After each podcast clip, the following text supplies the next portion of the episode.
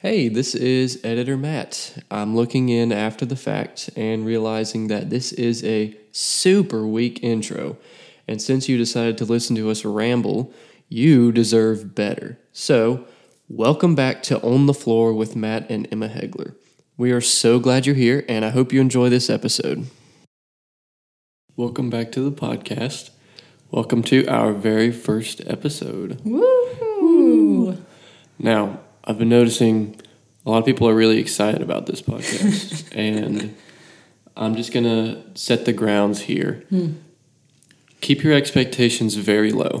Had a I've just heard a lot of people really excited about this podcast. This is not a regular podcast. We are not podcasters.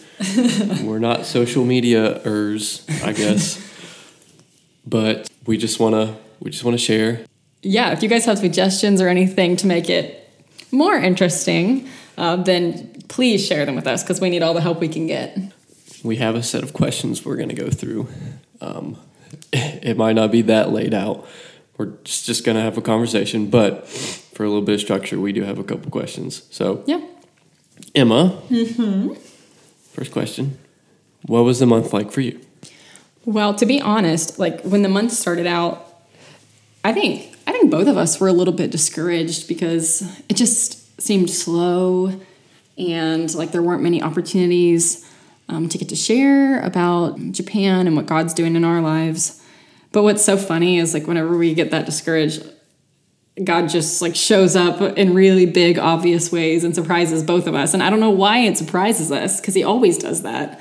Um, but that's exactly what happened this past month. After about the first week, uh, our support went up in a really big way, and we had other opportunities we didn't expect to get to share about what God's doing. So that was really awesome.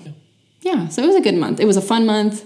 It was it was kind of slow. We only got to share with one church, um, but like I said, other opportunities came up to share, which was really exciting. Right. Yeah. Lots of computer work, Yeah, not a whole lot of public speaking, which is fine. It's just, you know, sometimes you got to get down and dirty with the paperwork. yeah. So, that's what our month's been like. And it's also been a good month because as we've talked to churches this month, some of them have told us that their budget meetings are at the beginning of October. And so if we hadn't been reaching out to a lot of them, they wouldn't even be on their radar for possibly considering us for support. So it's been really awesome that this was a slower month as far as speaking because it gave us more opportunities to connect with new churches um, in time to maybe hit their budget. So, Matt, tell me about something fun that happened this month. But one thing that was, um, not that the whole month was discouraging, but Just the beginning. right, Yeah. But um, one thing this month that really uh, kind of struck me and encouraged me was I went to like a shooting competition with my dad. Met some of his work friends, super nice guys, but they're doctors, and um, of course we're all sitting around talking about Because his dad's a doctor, and so is mine. right. Yeah. Yes. But as I was saying, we're all sitting around and right, they're doctors, prestigious, you know, really smart people. and um, they're all like ter- talking about what they do. And one of them asks me, What do you do? and um, of course, when someone asks me that, you know, being a missionary who's support raising, it's like, oh, I really have to say what I do. Because people don't understand it. Right. Yeah. And some people, at least some people's first thoughts about missionaries who are support raising in the U.S., they're not actually doing field work right now. Mm-hmm. It's like, is that a real job? yeah. You know, and that's it. It is a real job, but it's it's kind of it's kind of hard to see. It, it works a lot differently than a normal job, Yeah. I guess. Yeah. And so I get I get a little bit insecure in those circumstances, and um, I kind of I kind of dread them sometimes. But nevertheless, still said I'm a missionary, support raising to go to Nagoya, Japan, Mm-hmm. and I'm expecting these guys to just be kind of like, oh, okay, Whatever. yeah, that's cool. But it hap- just so happened the guy who I was talking to uh, was had been on a lot of short term missions and uh, a lot of like mercy ministry kind of stuff in different unreached areas of the world. Uh, but he said, he said, man, that's awesome. and he gave me a fist bump. And after that, we were talking about missions for like 30 minutes straight. and so I was Wow. expecting something like, like, oh, okay, that's that's cool, but Yeah. on the inside they're thinking that's not a real job. Yeah, what is he yeah. doing? So that was really encouraging to me Yeah. uh, to hear that, and he actually wanted to be on our newsletter too. So Yeah, that's really sweet. It's nice to have those little encouraging moments when you're support raising because, yeah. most people don't really understand it. And that's okay because before we really got into it and started actually support raising, I didn't really understand it from the outside looking in either. And it's even weirder for us because we're actually full time support raisers, which means it literally is my full time job. And Emma has a part time job, but it's basically both of our full time jobs. It takes up most of our time. And a lot of missionaries have jobs on the side, you know, to uh, keep food on the table for their families. But for us, we're fortunate enough that we can live off of such a little salary um, and really focus on fundraising. So we're really blessed in that way. One other thing that's really encouraging for me is to read our teammates' newsletters to hear about what's going on with them in Japan and actually in the ministry. You know, our ministry right now is raising support and sharing about what God's doing. Um, but it's cool to read about what they're currently doing with Japanese kids and missionary kids. Um, it was a really, really busy summer for them. And I was just reading one of my teammates' newsletters, and she was saying that one of the MKs was talking about, you know, leaving their home country where they grew up and um, saying that they felt broken and sad and lost, but also seen and loved and cared for. And I just thought that was really beautiful. And, you know, she was asking for all of us to pray that all MKs would feel seen and loved and cared for. And I thought that was a really, really great prayer. But it's exciting to hear about MKs who, through the brokenness and lostness, um, get to know the love of the Lord and that the Lord does care for them and see them, sees them that way. Yeah. Right. So that's that's been encouraging for me. And you've been reading a book about MKs and Oh, how to counsel them. Can you talk a little bit about how MKs are different than normal people, normal kids in the U.S.? Yeah, I can try. I will be able to answer a lot of questions way better in a few years, but I can tell you what I know from this where I'm sitting now. Um, well, MKs generally grow up in one country, so let's just use Japan. So they grow up in Japan, but their parents may be from America. So they look American, but they all have all of the cultural values of a Japanese person. And um, so oftentimes, you know, if they come back to the United States, people expect them to fit in and act just like every other American, but they don't. So they're often kind of out of place in America, even though they look like they should blend in. One really cool story, actually, that we heard from a missionary kid was at one of the churches we were sharing at, and one of the elders there actually grew up as a missionary kid, and he was talking about coming back to America. I think he was raised in Africa, came back to America, and somebody said, So, what's it like to live in a foreign country? And he said, Oh, America's great. and we just loved that story because you expect him to talk about Africa. But He also had some other crazy stories. Yeah. Uh, we don't want to share his whole life story on here. yeah, we just found that MKs are really, really interesting people. Right.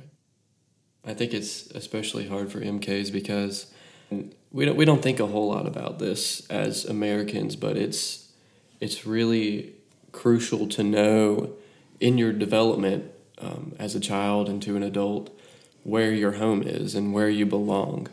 And that's one of the big things for MKs that sets them apart from everyone else is that they're wired into one culture, and this may be the culture that they're born into, or it's the culture that their family uh, comes from, but they're having to abandon that culture and assimilate to a brand new culture in a brand new place with brand new people who already know the culture really well. And so they're forced to to have to abandon those roots that gave them their original belongingness. So it's like they're kind of in between. A limbo. That's why a lot of uh, a good term for them is third culture kids, and that's because they're not from their original culture or from the culture they're adopted. They're of a different culture. And their culture is MK culture. So that's what's so cool and what we're excited about about our team because a lot of the events they do are for MKs where MKs get to be with other MKs and say, "Oh, you get it. You understand what it's like to be totally different from everyone else around me." And yeah, so that's pretty awesome that we get to maybe uh, be a part of that story soon. So, we thought in every episode we would take a second just to get to tell you guys something about us that you probably wouldn't know unless you talked to us for a while. Um, so, Matt, can you think of something? So something funny that happened to us a long time ago was a crucial development in our relationship. uh, was our first date. Oh, no. You know what I'm gonna say. And um, Emma has a better perspective on this than I do. Um, I think it went great, but Yeah. I guess clearly by the fact that I'm talking about it means that it didn't go great. but um, what happened was um, we went to Panera on our first date. Very swanky. Very swanky. Yeah. Definitely not a chain restaurant. High end. High end, very high end. Yeah. Um, so And then we went, we walked in. we walked in, and me never having been on a first date before was obviously a pro at dating. and so I didn't pay for her food. she paid for her food. We both paid separately. On different kiosks too. Yeah. Yes. Right. And then we sat down and Matt didn't really talk to me the entire time. Uh, he wasn't feeling very good. I don't know if it was nerves or what, but we just sat there and stared at each other. And I was so self conscious at the time that I thought like everyone in Panera thought we were the weirdest people ever. And yeah, so that was pretty a pretty horrible and funny first date. I remember going home and I was like, if he has the audacity to ask me out again, I am not going, or something, something super sassy like that. And uh, yeah. he did ask me out again, and we ended up getting married. So, so even the worst first dates can be redeemed. So let this be an encouragement to all people who have had terrible first dates. Just give it a second try. Yes, just, just keep That'd be my advice. It worked for us, right? Right. I guess the good thing about me that back then was that I was stubborn and very persistent. Hmm. So, And I was just sassy and mean. but we did like take a little walk through the mall after that, yeah, that's which true. was which was fun. That was my attempt to try and redeem it. Yeah. I think, it was a good try. or maybe I just didn't know what was going on. I don't know. Yeah, that was probably the best part. Anyway, thank you for tuning in and listening to our first episode of our podcast. We're so glad you guys are here. And as always, please let us know if there are things you want us to talk about on here or questions you have that you'd like us to answer. And also, if this first episode was a huge letdown for you and you'd like it to be a little bit more put together, more professional, just hang on. We're getting there. We're We're, still figuring this out. Um, so just hang on. Yeah, have a grace with us. yeah. And we hope you enjoy the next episode. If you haven't listened to our intro yet, go listen to that. Um, it's helpful information on who we are and Why the podcast? why the podcast, right? So thanks for listening, and I hope you like it enough to listen next week. I mean, next month. bye bye.